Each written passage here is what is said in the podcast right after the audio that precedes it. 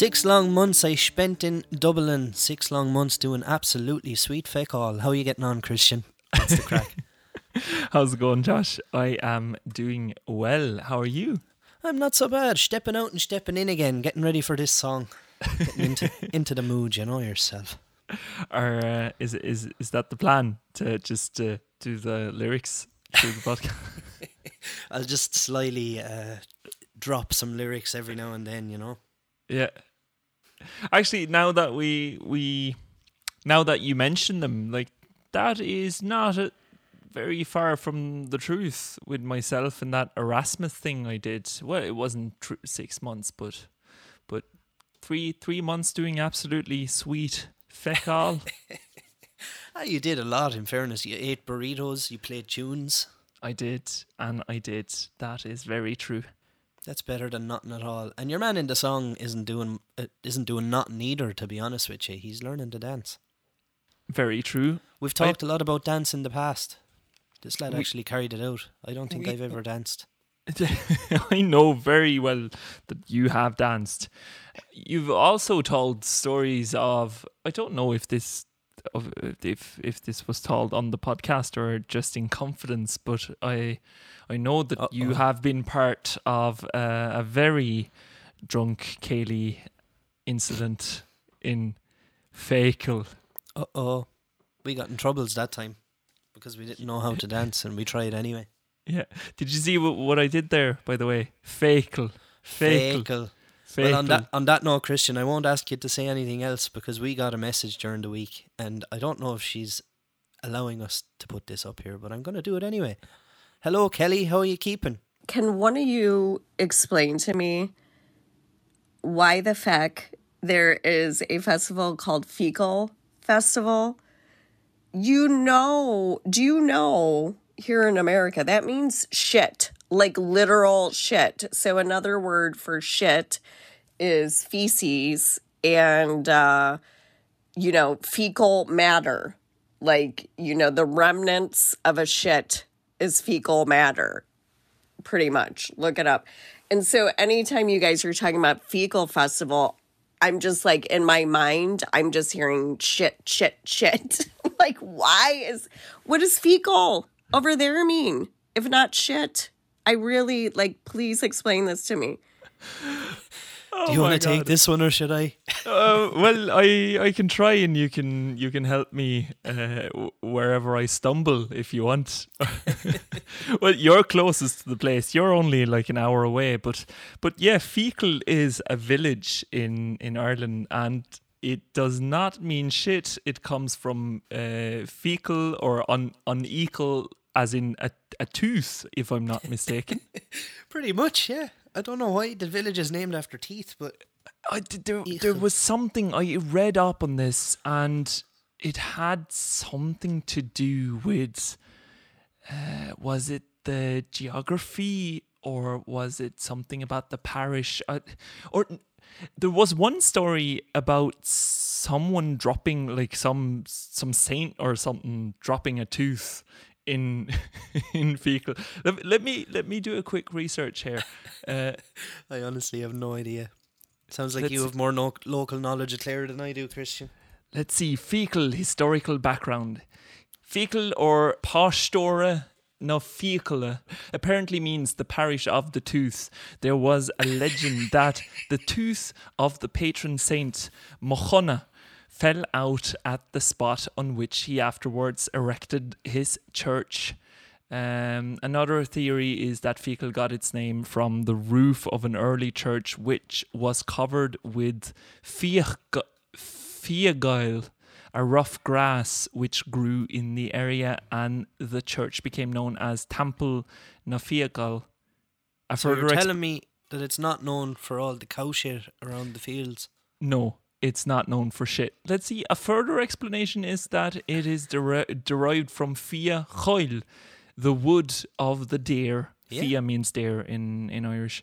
Uh, others suggest that there was a gap in the woods which was in the shape of a tooth. So many potential explanations. You can go into clarelibrary.ie and go into Feakle historical background if you want to read more on on that. Um, Kelly. But I have I have a a related thing. When Josh showed me this this uh, voice message, I immediately thought of an article that I had read recently, and it's it's a piece by Frank McNally in Irish Times uh, from uh, Friday, August 29th, 2008, actually, uh, called An Irishman's Diary. And the first couple of paragraphs here are what's uh, interesting. The fiddle player Martin Hayes tells a funny. Look, Martin Hayes is a world famous Irish fiddle player, maybe the most famous Irish fiddle player of of um, of our era. Josh, would you agree? Probably, yeah, I would say so. He has He- a band called The Gloaming, and he's played with the New York String Quartet and all of that good stuff. So he's definitely well known around the world. He he was actually on stage with Paul Simon many times, Right. which is Yeah. interesting. And he lived in America for, for quite some time, so he he's played uh, like he has a fantastic live album called Live in Seattle that you could you could check out if you if you want to listen to some some duo work with him and American uh, guitarist Dennis Cahill, or you can go in and listen to the Gloaming, like uh, Josh said. It's it's more artsy Irish traditional music with like uh, Hipster trad. hipster trad, proper hipster trad. But yeah, uh, so um, McNally writes the fiddle player Martin Hayes tells a funny story about how he first learned to, uh, the importance of a strong, clear accent. He was Oh. born near the village of Feakle, pronounced locally at least by the older people as Fecal. But like many of his generation, he went through a rebellious phase in which he insisted on saying the name properly, air quotes. Then he started touring overseas and discovered that, especially in the US, audiences were amused to learn that he apparently came from a place called fecal, fecal, as in shit. Thus did he finally learn to appreciate the phonetic wisdom of his ancestors. So, fecal from now on, Josh. Fecal. Are you from Feakle, are you? Feakle Festival. I love it. Yeah, I come from shit. No, I don't. I come from tooth, actually. Or or the or the Dare Woods or The Deer Woods would make more sense. Yeah, no, many many good explanations there. That's like that is one of them. I won't say good things, but interesting uh, results of the anglicization of every single place name Yeah, in Yeah. Ireland. in Ireland. Yeah, that's why so many places start with Bally, folks. If any of you don't speak Irish out there, Ballia is the Irish word for town. And kill, Josh, means church, Yep. as in Kilkenny and Killarney and hmm And then you have Liss and Rath and Doon, and they are all to do with ancient ring forts. exactly. Very very interesting. And then you have Lisdoonvarna, which is fort, fort, gap. Oh, Good times. Thanks for that question, Kelly, and thanks as always for your support and all your messages. We're delighted to get them. There was other messages sent, but we won't play them in public. oh, while we're on names, just one side note. Um, the Aran Islands, Josh, Mhm. Inishmore, doesn't that Mhm. just mean the big island? Yep, hundred percent. Inishmore, Inish, Inisheer, smallest island. yeah, and Inishmaan. Inishmaan, the middle island. Fantastic. That's that's also a place to to visit. I I just thought of it now because you were camping there recently, Josh. I was. Uh, I was over there last week, and I came across some great musicians, and we had a couple of tunes outside the pub. Fantastic. Yeah. A bit of crack. that's definitely a place Lovely to visit. spot. If you ever get to travel outside of your own country again, then hmm go to go to one of the Aran Islands. Or if I've- you're in Ireland, it's like traveling to another country. You get on a boat, you spend 20 minutes on it, you go out in the sunshine, it has a beach, it has a shop, all the local amenities are there. It's great. Yeah. You can walk up hills, you can walk down hills. Actually, interestingly, if any of you are fans of the TV show Father Ted, the opening credits are filmed on Inisheer with the big shipwreck and the lighthouse and all that. But a lot of Father Ted enthusiasts go over there every year for the Ted Fest. They have a big Father Ted festival. Definitely Ted worth a visit. yeah, it's getting more popular in recent years. People go over and there's like hundreds of people dressed up as the characters, and they have like the lovely girls competition, and proper like it's fun. proper Father Ted cosplay Basically, con convention in in the middle of the Atlantic. I love it. exactly. You can't beat it. Ah, well, anyway, people, you are very welcome to Turalura. We I don't think we've mentioned all of our important housekeeping items. Like, for example, you can email us at turalurapodcast at gmail.com. You Um, certainly can. All of those letters, the the O's and the O's and And the R's and the A's and the T's and the L's. Yep, that's it. And then there's Instagram where you can find us at um, our handle is at uh, Turalura Podcast, and on Facebook you can just search Turalura, or you can type in facebook.com slash Turalura Podcast, and you'll come straight at us. And we are at most podcast platforms, at least every platform that I've checked. So Google, Amazon, Apple. Spotify, and you can. Jeez, uh, we must be good, so are we? yeah, I, I, I think we're decent, decent people from Feakle. Decent lads. So, stuff. so that's it. Um, lately we've uh, obviously we're, we're always after reviews and that that sort of sort of stuff. But uh, lately we've been um, nagging about those uh, voice messages that we really want you to send in. So go on, please find that record. They're app. feeling shy. They need to have a few glasses of the wee Johnny jump up before they send us a message, you know. Yeah, horse it into you and then horse a message onto us and never know. we might play it, we might not. We might not be allowed, depending on what you're saying. yeah, exactly. But we will acknowledge every message, folks. We Yeah. promise. And in that vein, we are hoping to start appealing to the masses and helping out our fans here and answering some of your requests, which is what we're doing today. Hallelujah. It's about time. Glory be. Oh, while while we're on on that topic, let's let's just also mention that uh, the fact of the matter is that we have, like we've said many a times, but if you haven't belie- uh, believed us until now, we have actually taken notice of your guest suggestions and your song suggestions, and we can confirm that in uh, in the next uh, few weeks we will have uh, guest episodes up, and we have a confirmed uh, date with one of your suggested uh, guests. So uh, stay tuned for that. But yeah, we're today. Ooh we're la go- la. I'm excited. Ooh la la. Who could But- it be? Uh, who could it be? I'm I'm not telling. Are you? We'll say nothing till Say we hear nothing. more. But we are doing one of your suggested songs today, and the song is none other than. No. Are we saying it? No, we're not. No. Well, it's in the title, so they'll probably cop on. But this has been requested by a couple of people, folks. We've actually been inundated with requests over the last couple of months to cover this particular song. I've heard requests through lives with the Finns. I've heard requests through messages private and to the Turalura page to cover this song from Paul O'Brien, from Sarah Eichhoff, from Sarah Louise Lockyer, from who else is there? From Katie Louise. We have Maria Söderström over in Sweden. They're all asking for this song, so it, it must be a hit, Christian. Must be.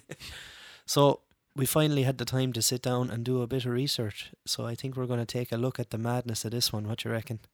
I reckon it's time you ask me to set the scene. Okay. Set the scene.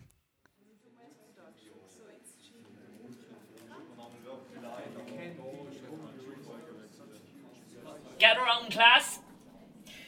So, I hope you've all been practicing what we went over in last night's lesson, and we'll pick it up today where we left it yesterday. The most important part about doing the Tipperary tipple swing is the confidence and the consistency.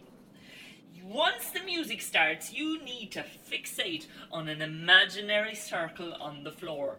What you're going to do is to confidently step into that circle. And then, once you are in the circle, you're going to step back out again. Jump as fast as you can into the circle. And the moment, the very moment your feet hits the floor, step out again. So step in again, and step out again. Step in and step out again. Okay, everybody, take your places and cue music. One, two. Step in again and step out again. Step in and step out again. Step in, step out again. Step in, step out again. Step in again and step out again. Step in and step out again. I stepped in, out and you stepped in again. I stepped out and you stepped in again. How many times did they step out and step in, Christian? In six months, a lot of times by by the sounds of it. Jesus, they spent a long time stepping in and stepping out. I hope they stepped out more places than just to Lanigan's Ball because in six months I'd be getting fairly bored if I was just walking back and forward across the room. Yeah, how long does it really take to learn a dance? I mean, especially if it's for one single party. But then again, like I, I can sort of relate. I'm a sucker for planning big parties for, for like six months and and then throwing a proper bash with all the Was it Oh. successful though? Lanigan's ball. Yeah. Jesus, I don't know. Was it? Like I, I don't I don't really know. Like yeah, if a woman gets kicked between her hoops and what's like kicked what what is this? Like it's but soon I replied to this kind introduction and kicked up a terrible hula baloo. Hullabaloo. Hula baloo. Kicked Yeah, up a like there's another one. Like you said, the poor girl gets kicked through her hoops. The boys were as merry, the girls all hearty, dancing around in couples and groups till an accident happened. Young Terence McCarthy, he put his right leg through Miss Finnerty's hoops. The, cre- the creature she fainted and cried, Melia murder, and called for her brothers and gathered them all. Carmody swore that he'd go no further till he had satisfaction at Lanigan's ball. Now, what in the name of Jesus is going on there? I don't know. That's Oh open to God. interpretation. Like, Yeah, yeah. Old Casey the piper was near being strangled. They squeezed up his pipes, be- bellows, chanters, and all. The girls in the ribbons, they all got entangled. And that put an end to Lanigan's ball. So, if that is like that, could be interpreted as a great end or a terrible end to the party. depending on who you are and how much you've drank. Yeah, and and and what it means. Like, Girls, go- don't you hate when you get tangled up in your ribbons? hate when And- that happens. Yeah. And and is and is his pipes, his bellows, and his chanter? Is it is it the instrument, or are we are we talking riddles here? If you know what I mean, like Euphemisms. euphemisms. Yeah, well, I'd like to think that it's the pipes because it's literally your one's cousins and all her family that came to bait the shite out of him that came along. And I got a kick from Big Phelim McHugh and kicked up a terrible hullabaloo. And then the piper was nearly strangled. So I presume that it's all part of the fight and it's not something a bit more kinky, if you know what I mean. Unless the fight is kinky, which it very well could be. Could, could be, could be. Maybe like- it's just a big orgy. Yeah. what what what did they step in and out of? Maybe their clothes. Who knows? Like, but Maybe, anyway, yeah, maybe they're just being metaphorical there. They're talking about their actual movements as opposed to I stepped in and he stepped out again. Oh my god, this is this is going off the rails from from From the get go. from the get go. Josh, give us a few mm. facts about the song. So the song is in fact as requested by Paul O'Brien and the Sarahs and the Katies and all of those great people. The song is Lanigan's Ball. And Lanigan's Ball is a song that was very popular and still is very popular to be honest with you, but it came around in the 1860s. And as it says online, it's possibly much older than that. Typically performed in a minor key, it's played in the upbeat style reminiscent of the party atmosphere in which the, the song unfolds ah, shit, the party atmosphere in which the story is unfolding, which makes sense when you think about it. The song is attributed to a man by the name of D.K. Gavin. Now, there are other people mentioned, such as Tony Pastor and Charles William Glover, who are also mistakenly credited, but there is no 100% knowledge as to who actually wrote this, but the general consensus is that Mr. D.K. Gavin wrote it with music by a man called John Candy. Now, I tried to find John Candy online, but he is very much lost amongst all the internet pages about the actor from Canada. So we won't talk about that. D.K. Gavin, interestingly enough, was the man who also wrote Rocky Road to Dublin, and I'm sure you can hear it when you listen to this song because they are very similar in style. What you reckon, Christian? Yeah, when when you mentioned it, uh, definitely. Um, but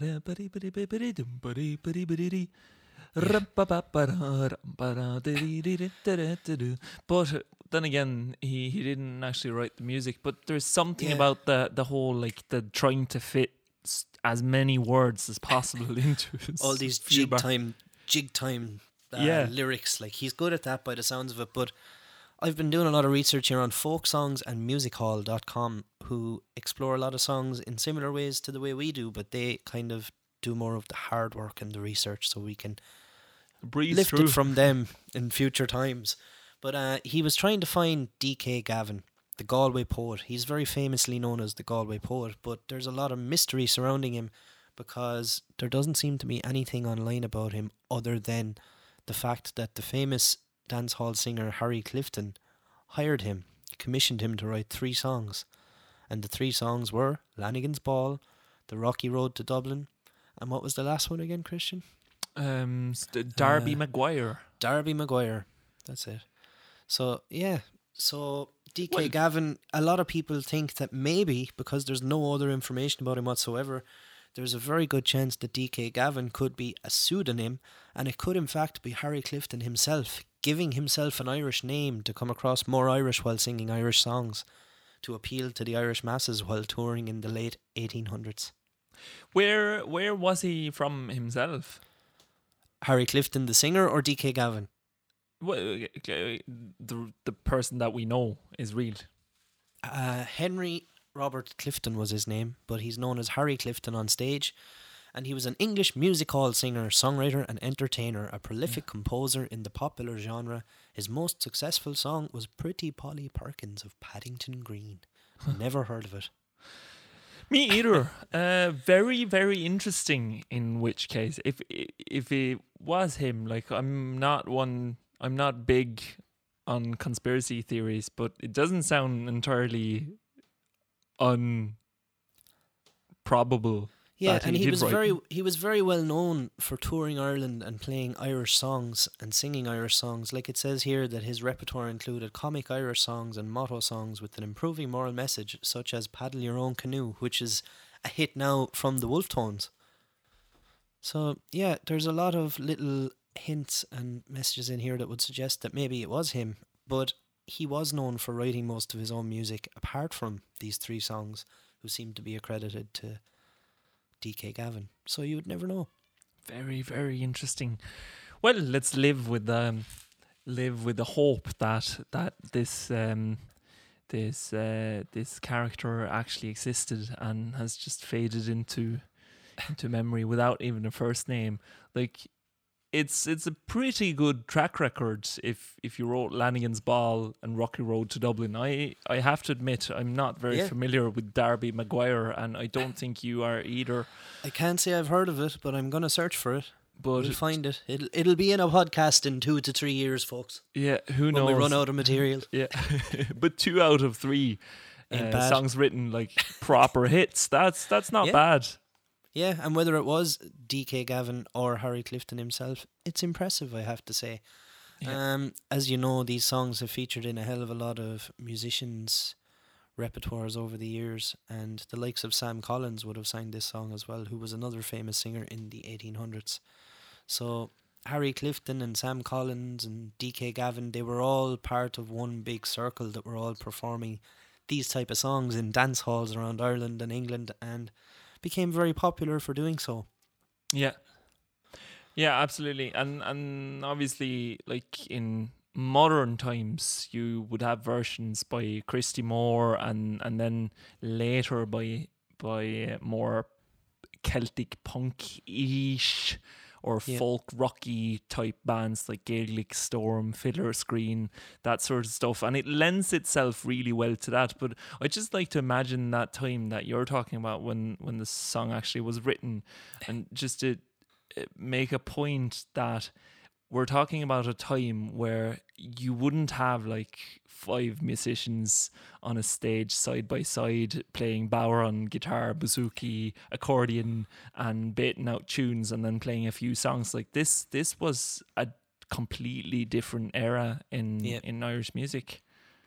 The time Well, not the, only Irish music, but but yeah. the time of the dance halls. Like what what would the lineup be on stage like generally in, in these sort of scenarios would you have piano would you have Yeah, it's similar to what I mentioned in the past. Like all of these songs would be going around the world with number one minstrel bands and number two vaudeville acts.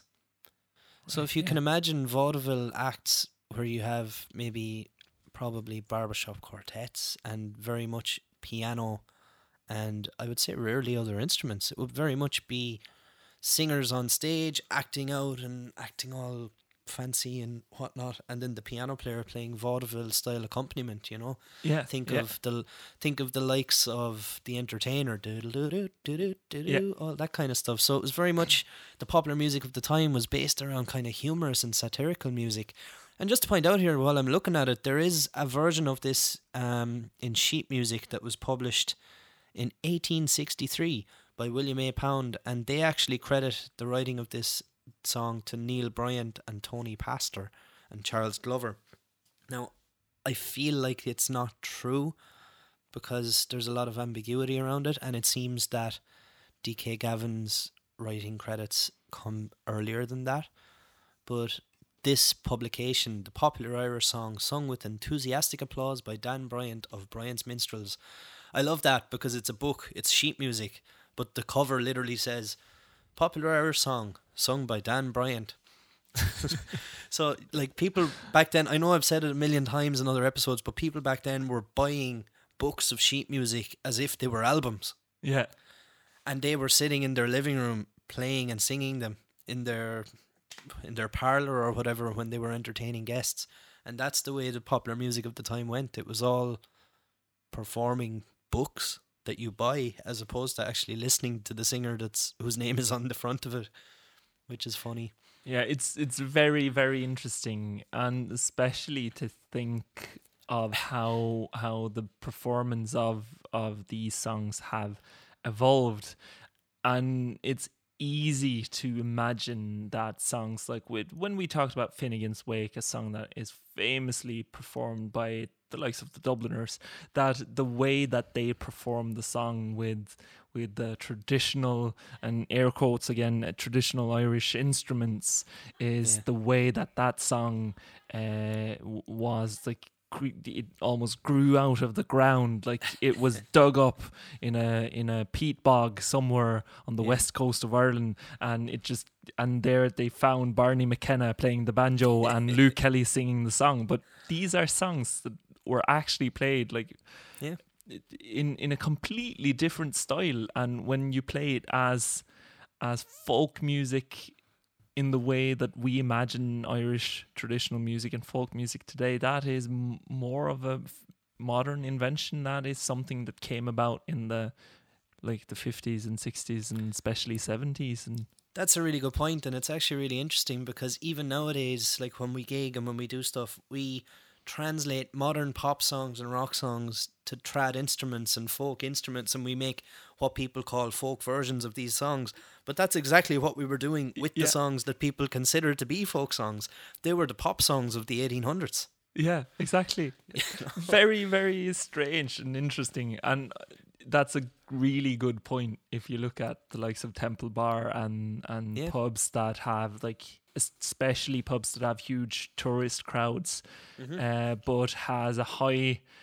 Uh, turn around uh, and like is in a busy place where there's not really room to sit down and play like only ballads you you have you have all the fan favorites like Whiskey in Yeah. the Jar and, and so on, but you also have Avicii and Johnny Cash and Wagon Wheel and and a lot of like proper pop music like Kygo and Avicii, like I mm-hmm. mentioned.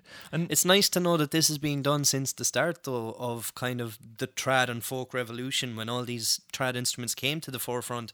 That since the beginning, the translation of these songs to these instruments has actually been something that is a new concept. It, it's not something, like you said, that grew out of the ground with the likes of Lanigan's Ball. And similarly, the song we talked about a few weeks ago, uh, Finnegan's Wake. These songs were all the pop songs, like I said, of the 1800s in America.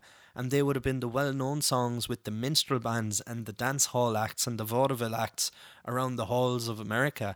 And they would in no way have included, well, they might have, but they would in no way have been Irish traditionally conceptualized, if you know what I mean. Back Yeah. then, it would very much have been the likes of. Uh, the only thing I can compare it to is the music that you would hear in the likes of Family Guy today, because Seth MacFarlane has a huge love of vaudeville music, and he has a master's in music, and he composed all of his music based on vaudeville acts of the past. yeah, So if you want to hear what these songs should sound like, you should listen to the likes of Stewie Griffin and the dog Brian singing their songs, and that's the kind of accompaniment that you would have had for these songs when they originally came out and became popular. it's a it's a mad concept to think of, but I, I- don't think I'm far wrong. No, I don't think you are. Uh, and obviously this doesn't go for everything just to make that Yeah. completely clear. Like you have you have uh, loads of traditional Irish songs that were sung with either with like I don't know, like harps or just Yeah. a cappella in Absolutely. like sean-nós things that have been translated into the modern tradition as well. But but a really big part of the pub music is exactly what you're talking about there. The the the enthusiastic like drinking songs that One hundred percent, and I'm not denying that there was some amazing Irish traditional music and folk ballads and all of that in America at that time. Like you had the likes of um, James Coleman over there in New York, who was playing amazing fiddle music, and he became like the teacher and savior of a generation of fiddle players in America. And they still have the Coleman Center in Sligo dedicated to him. And there were a lot of very well known Irish traditional music- musicians in New York in the 1800s who were playing trad music, straight trad music that still exists today. Yeah. But these Irish songs that were written from a humorous standpoint might not necessarily have been written by Irish people. We talked about all this before when we talked about Finnegan's Wake, but these dance hall songs were very much written for Americans at the time and they travelled over. And it even says it there on the front sung with enthusiastic applause by Dan Bryant of Bryant's Minstrels. So it was very much like the earliest versions of this were coming from minstrel bands exactly. who brought the banjo to Ireland. Who brought the banjo? And there we go, straight into the banjo lesson.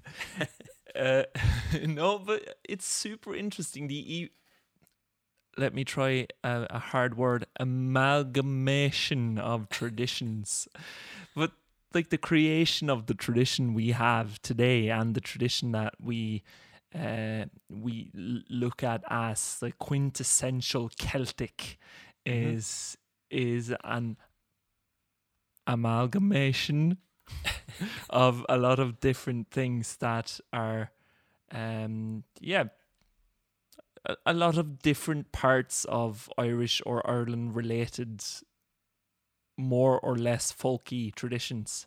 Yep. Very, very interesting stuff. See, we can come up with really like proper information. We're not just talking about Feakle and Feakle and Yep. and uh, rags and hoops. Sometimes we know the crack. but most of the time we're just about the crack. Ah, we're a bit of both. Yeah, that's It, the- it helps that we kind of half research things and then half riff on the research yeah. Can just I play it as it comes. can I just cite um a person that I'm uh I had a conversation with earlier today. Uh, 1556, I got a message from my good friend Josh O'Loughlin saying, about to record a podcast on a song I've literally never heard. No, don't tell them. Well, we've heard it many times since, We have since 1556. We and certainly you have. you don't know what day that was or what time it Yeah. is right now. Exactly. It could be in the middle of the night, and we've had six hours of listening to Lanigan's Ball. on on straight repeat Yeah, for hours. Now, in fairness, when I actually pressed play after sending you that message, Christian, I actually very much recognised the whole bit about six long months I spent in Dublin. I love that, and it's a very popular line. And the whole I stepped out and he stepped in again. That fucking happens in about twenty-seven million songs. because there's an awful lot of people in Ireland and further afield stepping out and stepping in again. An awful lot, and I don't know why. Are, are we don't like talking specifically home, about a set dance here when when he steps in to the to, on the dance floor and she Yes. steps out of the ring and and back in it's not again? it's not a specific set dance, but many set dances Yeah. include include that move, stepping in and stepping out. Exactly. Yeah.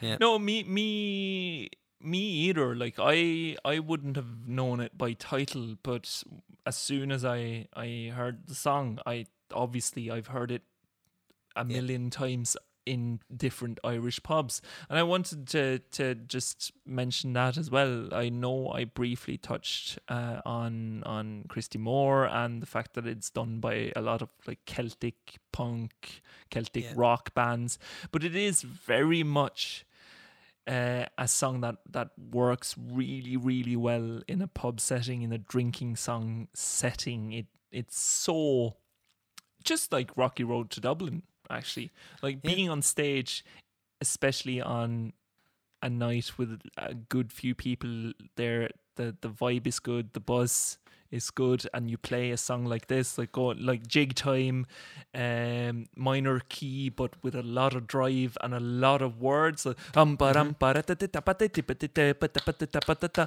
you like you get the people moving this fast so it, it has a really really um like its place Yeah, hundred in the bar, even though it, it doesn't come from from that. Uh, There's a running joke with the Rocky Road to Dublin when we play it that we tell everyone it's the hardest song in the world to sing because there's absolutely no point at which you can breathe. That's but we true. make do, and you can say the same about Lanigan's Ball. I think the real thing that you get from this Irish feel, and it's probably something that a lot, whether they were Irish American or Irish in America or just plain American, writing these songs with the knowledge of Ireland, they knew that they were going to get that Irish feeling and that kind of party mode out in the song by having it in six eight time or nine eight time. This jig time and slip jig time is probably something that's not one hundred percent unique, but quite unique to Ireland and Irish music. That ba ba ba ba ba ba ba ba ba rashers and sausages. It's a very much Irish feeling that you get whenever you hear that, even if a song isn't Irish, you would get Yeah. that kind of Irish touch within it because of that time signature. And I don't know why, but it's very much that kind of very much. I'm riding on a horse. I'm dancing at a party. I'm fucking fighting lads on a road on the way to Limerick. you know yourself. Like it, there's some there's something about jig time. yeah, there, there is, there is. Yeah. What I love though, like a lot of this stuff as well, the tunes, the melodies would have come from tunes.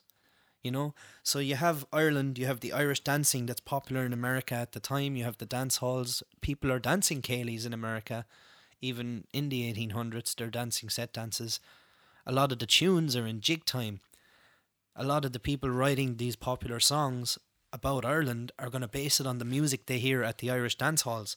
And in those Irish dance halls, what they keep hearing is ba ba ba ba ba ba ba ba ba ba ba ba. So they're either taking these tunes and adding to them or using them as inspiration for the songs.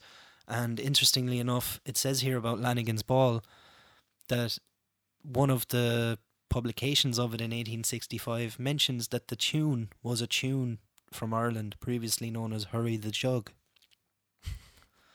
So that might as, might very well have started life as a jig or a slip jig Yeah, which is true for an awful lot of Irish themed songs that come from America because, like I said, the people writing them would have taken the melodies from Irish dance tunes that they heard at the dances.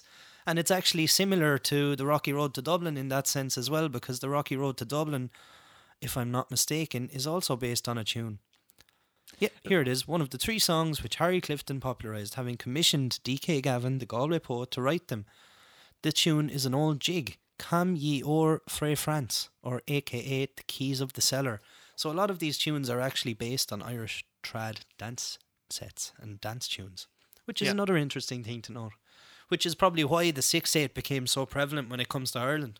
Uh, I know there are huge regional, traditionally huge regional differences between styles of playing styles and styles of tunes across Ireland, but uh, I seem to remember you having talked about like polkas and like Yeah. uh, w- where like different s- specific like um, time signatures or styles of of tunes are are more prevalent. Yeah.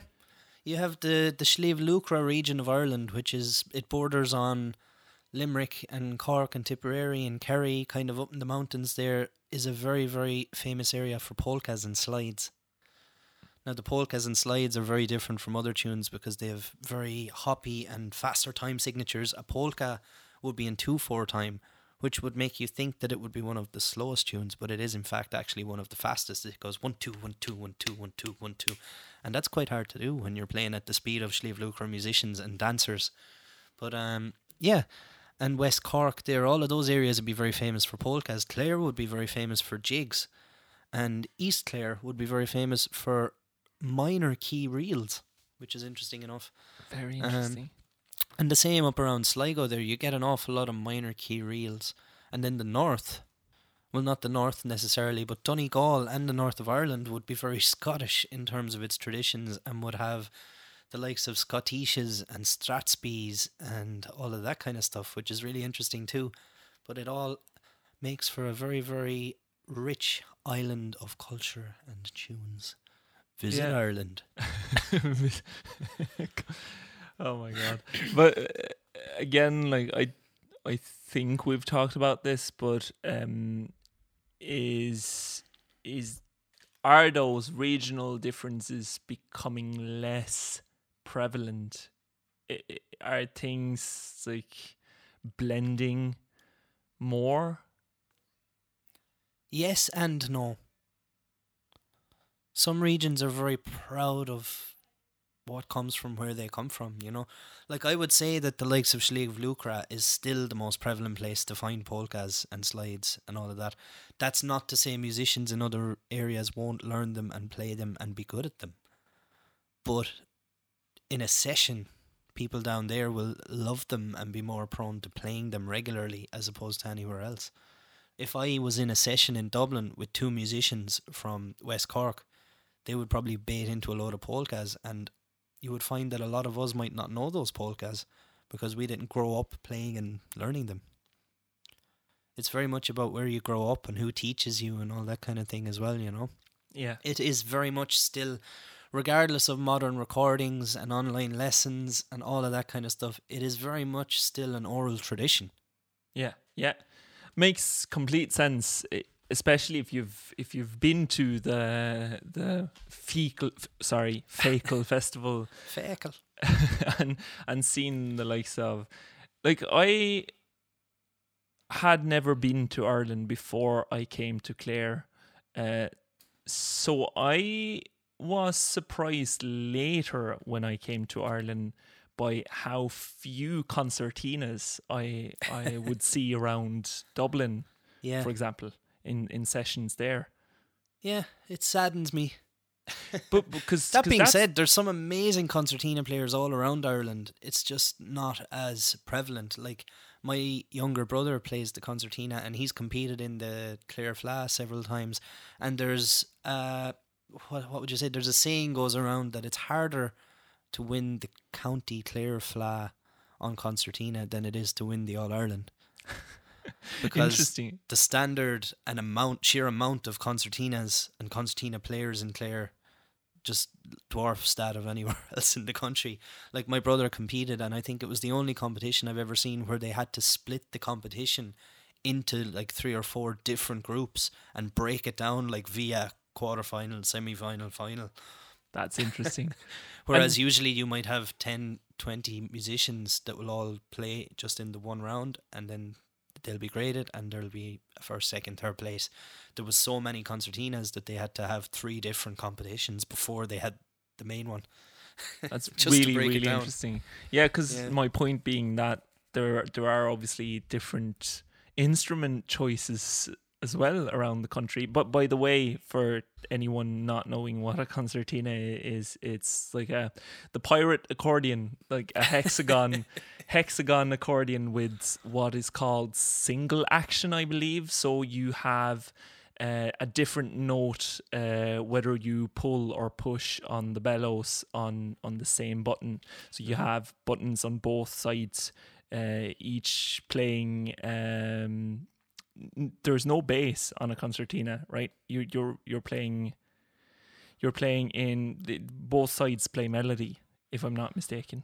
Yes, but you will get your bass notes. Like there is, it goes to the lower octave, so you can harmonize with yourself.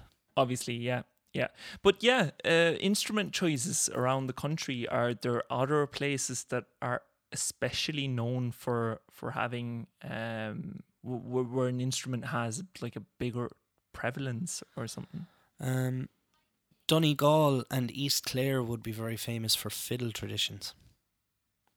Um, there would be a massive piping tradition. Now, when I say piping, I mean bagpiping in the north of Ireland, as I'm sure you're aware, Christian.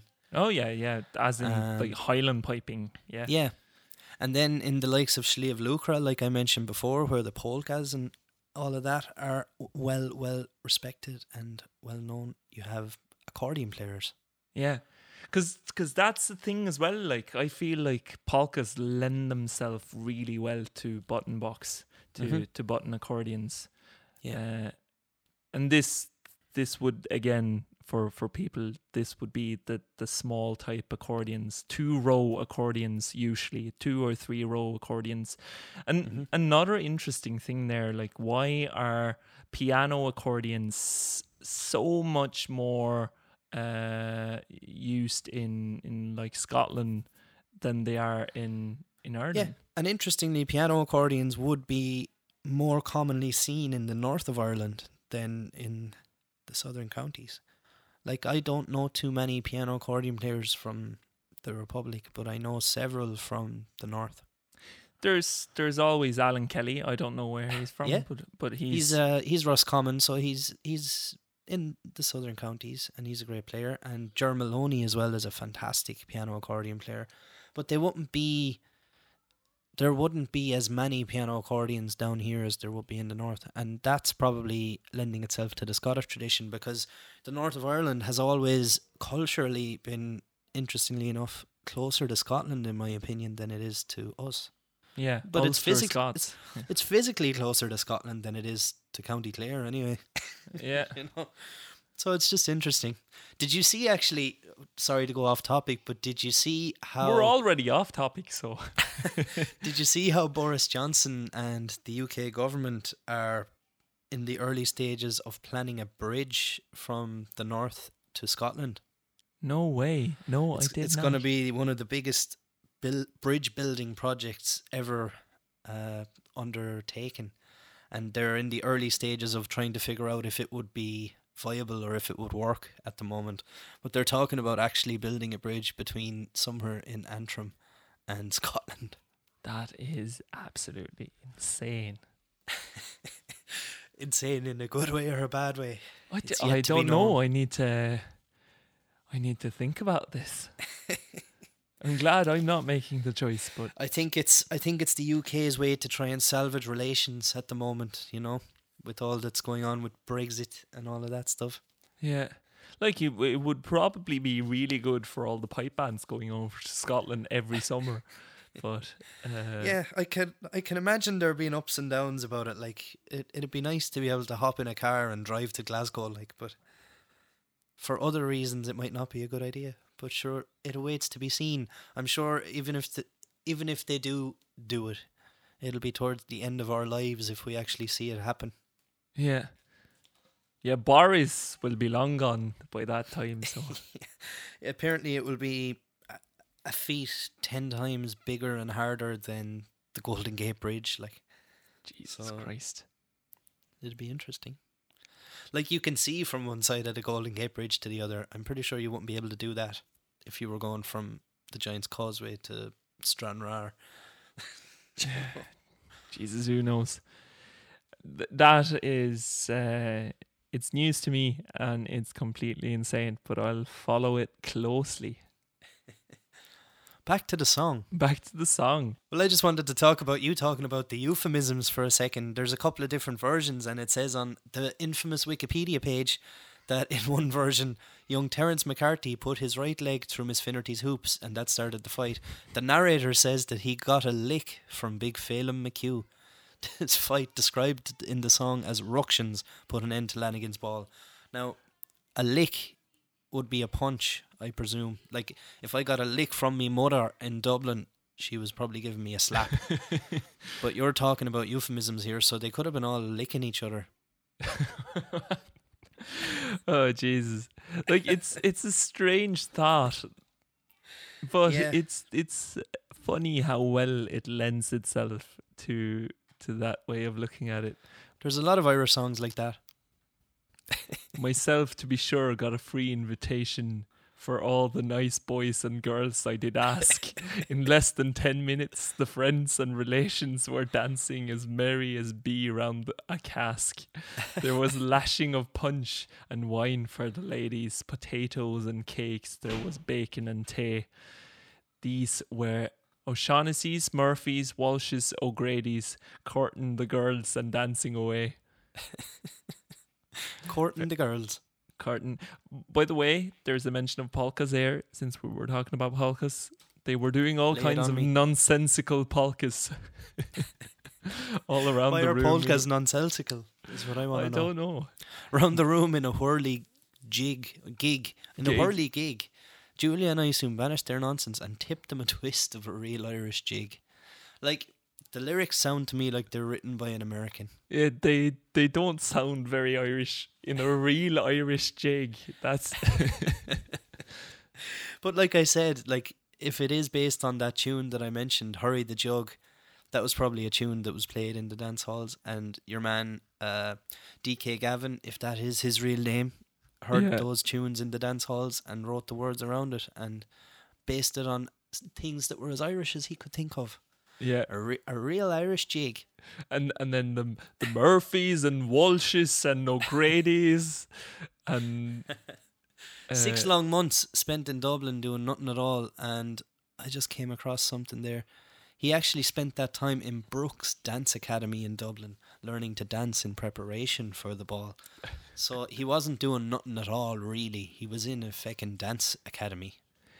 If I you were if you were doing nothing but dancing for six months, and then you go t- t- like in preparation for this ball, and then you go down there and it's a complete utter chaos of drunkardness. Like I would feel like that that was not six months well spent. Yeah, probably a waste of six months of my life. Oh no! Like oh. imagine spending six months going, "Oh jeez, I have to get ready for this ball, and I have to do it right, and I'm so worried about how it's gonna go, and like I have the best of teachers, and I'm studying every day. I'm doing nothing but dancing, and then you land in there, and poor old what's her name is after getting kicked in the hoops. Um, and The other two uh, boys are Miss- strangling Miss the Fi- Miss piper, Finnerty with his right leg through Miss Yeah. Finnerty's and, hoops. and you're standing there in the middle of the hall, all dolled out in your best dancing gear, and you're just so nervous about the dance, and you're going, "Oh shit!" or you or you proceed to do the dance, and absolutely no one watches you or gives a fuck about what you're doing, and you finish you finish with a mic drop and go, "Nailed it!" While everyone else is beating the shit out of each other. Oh my god! While Miss Kerrigan is fainting and her cheek her cheeks at the same time as red as rose. Some of the boys, the creed, she was painted. She took a wee drop too much, I suppose. Where are you finding these lyrics? You obviously have a different set of lyrics to me. IrishSongs.com by I love it. oh her sweetheart Ned Morgan, all powerful and able. When he saw his fair Colleen stretched out by the wall, he tore the left leg from under the table and smashed all the dishes at Lanigan's ball. Oh, I love it. Folks, if you're wondering what a, an able man means, look back into our back catalogue. We have a song called 17 on Sunday that we explored, and we learn all about what it means to be able. You're good and able, are you? Are you able, able? darling? Are you able?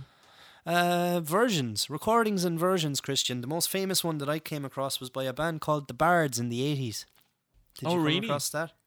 Um, no, I don't think I did. Uh, I was listening through a few ones, but okay. What what sort of style is that? Is Um, it's very much kind of like Christy Moore slash Dublin. It was like it sounded like if Christy Moore was the frontman of the Dubliners. That's what it sounded like to me. But um, I'm actually not sure who's in that band because I've never really come across the Bards. But apparently they were quite the band in the 80s and well known, and they had a huge hit in the 80s with Lanigan's Ball.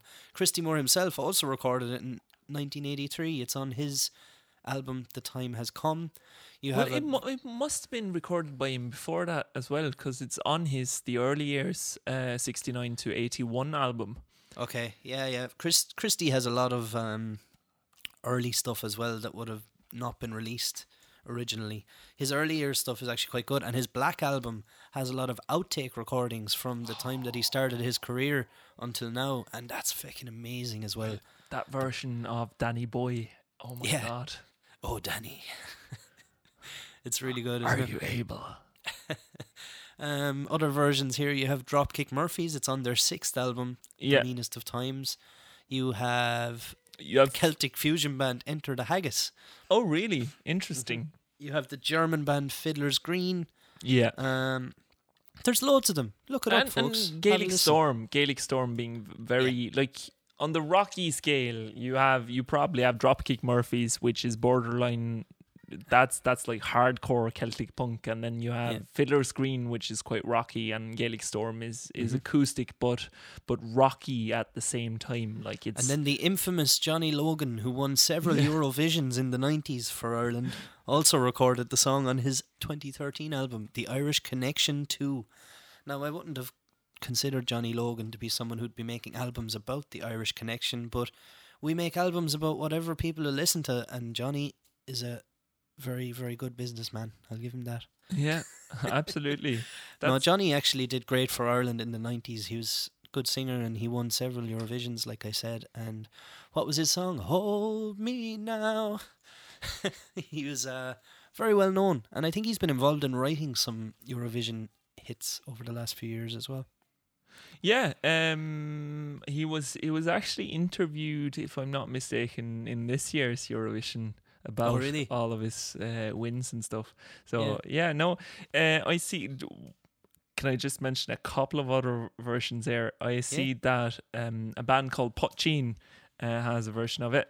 I believe they're they're from. Oh, I need to Google it now. But they're from mainland Europe. Um, could it be the Czech Republic? Because Interesting. they are very um, heavily, or was at least very heavily rotated on the Irish and Celtic music podcast run by uh, an American named Marc Gunn. He's he's in in the community over there. Uh, Some and nice he, little name dropping there, Christian. yeah, no, he has a, a podcast that I bel I I uh, think it's still going, where he literally uh, has like a two hour uh, podcast out every single week with with all Irish and Celtic, like unsigned Irish uh, Celtic type artists. Um, and Potchin was uh, was always very heavily rotated. Yeah, Czech Republic. I was right. And then there's a version by a band called uh, called as much as uh, Killyburn Brae. Which also is a song, I believe, but they are Norwegian actually. Really? I have uh They sound very Scottish. but yeah, they're from um, they're from Norway. They uh, have performed on the Dubliner probably a few times, but I believe that I talked to some members of the band once when they played, and they were uh, on NRK on some sort of local band competition or showcase many many years ago. So a fair few different countries represented in the Spotify list that you get if you search for Lanigan's Ball. Plenty of versions to be getting acquainted with there, folks. If you want. Oh, by the way, here's Marc Gunn with a version as well. The man that I talked about that runs that podcast. We're potching. oh, oh really? Yeah, he, actually has a a version, as well. too. Yeah, Nice. so so so many versions. By the way, Lanigan, Josh. Yeah. Um, Lanigan's balls. La- I mean, I mean Lanigan's. Ball. What what does the name Lanigan mean? Lanigan. Um, good question. Lanigan name. It's an Irish surname, Ang- obviously. Anglicised from the old Gaelic O Lanigan. This is like. Lanagan, the Gaelic prefix, blah blah blah. This is from That sounds like someone without children to me, like Gon Lanny, like without kids. oh yeah. But maybe I'm wrong. But that, that's literally just an assumption based on the Irish language. Well, let's see. Um, person uh, believed to be derived from Enig, E I like I O N I G H, a verb meaning supply or provide, hence descendants of the supplier. L- Lanigan, Lanigan, Lunig. Yeah, there was also a high king in Ireland who was Lunig, who which would be nowadays known as Lunny, L U N N Y. Oh, But the names change as they travel and they're spelled so many different ways because back then people were illiterate that there's so many different versions of the same name. Lanigan and Lunny would actually be of the same family. Yeah. No, this this is a- a really interesting point as well. Like uh, how like if you look for the one correct spelling, if if you're if you're Irish diaspora or Yeah. uh, or Scottish diaspora in in America or Canada or Australia or or whatever, and you're looking for the one correct spelling of uh, of your name in in Irish or Scottish Gaelic or or the language that it comes from, that is probably not possible to find. Yeah, that's the thing. Like, for so many different reasons, for the age of the name, for the distance it's travelled, for the illiteracy of the people that would have first carried the name, and when they travelled and split up, the people that heard it, that wrote it down, would have heard it different ways and spelled it different ways. It's virtually impossible with a lot of those names to actually find the original. I can say that the likes of my name is probably one of the oldest the oldest that's been written down anyway because like my name uh, my, my name O'Loughlin is derived at least from the Viking times you know And even you have had proper trouble getting across to your teachers that your name is O- O'Loughlin and not MacLaughlin. yeah I actually did over the years have issues with that I, I was doing a little bit more googling here on O'Lanigan uh, and Yeah. found a different uh, explanation here. Diminutive of lone, a blackbird, compare with Lunan. The the actual name that we would call a blackbird is Lundove Okay. Lundove would be a blackbird so Lun is probably like a derivative of that like Lun is probably the bird itself I don't know if there is a Lun Gurrum or a Lun Bui Yeah, who knows? But yeah, they all would have derived from Lunny, just like so many different names. Like Lion would have derived from Lachlan, in my opinion. Or Lion was also the king of Leinster and all of that. So you have a lot of these names that are very similar and yet very different that are all related to each other. We could all be cousins if you go back far enough, folks. Yeah, no, it's But we it's super but we ignore that fact for peace of mind. unless we're at yeah, well, especially at Lanigan's Ball, where where you're jumping in and out in a fierce tempo. stepping out and stepping in for Lanigan's balls. Yeah, I mean Lanigan's ball. Sorry, I did it again. You did it again. Did it So- again.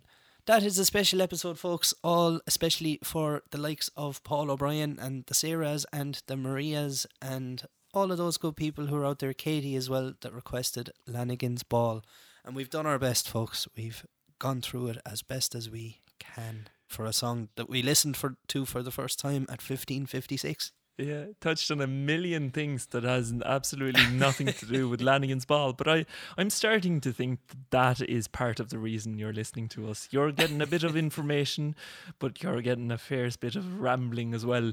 And today you got rambling about instruments and local styles of music and Jesus Feakle. names and Feakle. Folks, Feakle. If you ever get the chance to go to the Feakle Festival, don't turn it down. You'll Don't turn it down. Don't it's be not a afraid of all festival the of shit. shit. I promise it's not a festival of shit. It's a festival of music and tunes and fun and crack and all of that good stuff. It's actually the opposite of a festival of shit. Absolutely. and on that bombshell, Christian, are we coming to the end? I think we are. Should we mention the socials again? Oh, I guess we have to. Okay, go on, run us through. We've got the FB, Facebook, Turalura. Search us in the search engine. We've got the Instagram at Turalura Podcast. We've got email. Email us at Turalura Podcast at gmail.com with the T's and the R's and the O's and the A's and podcast. And what else do we have? Do we have Yeah. anything else?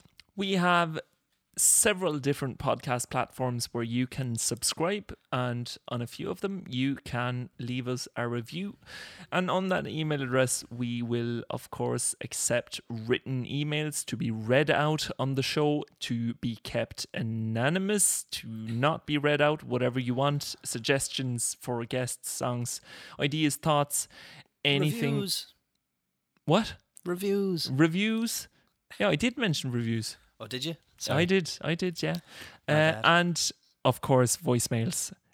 Please send us in a, a recording of yourself talking shite, like Kelly has Like done we do. several times already. She absolutely has, and we appreciate all of those shy talking messages, Kelly. And don't worry, we won't disclose everything you say in the podcast.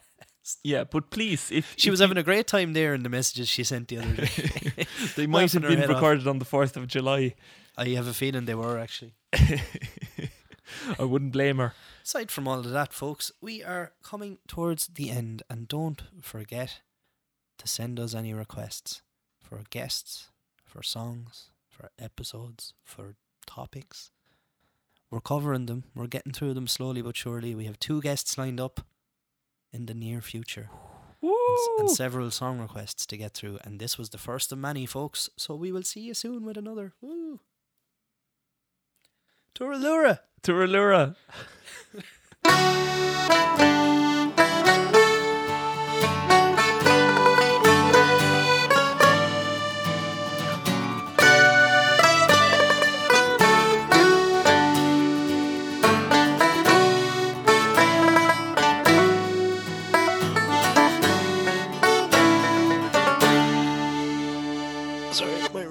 is just loading, as is my body and mind.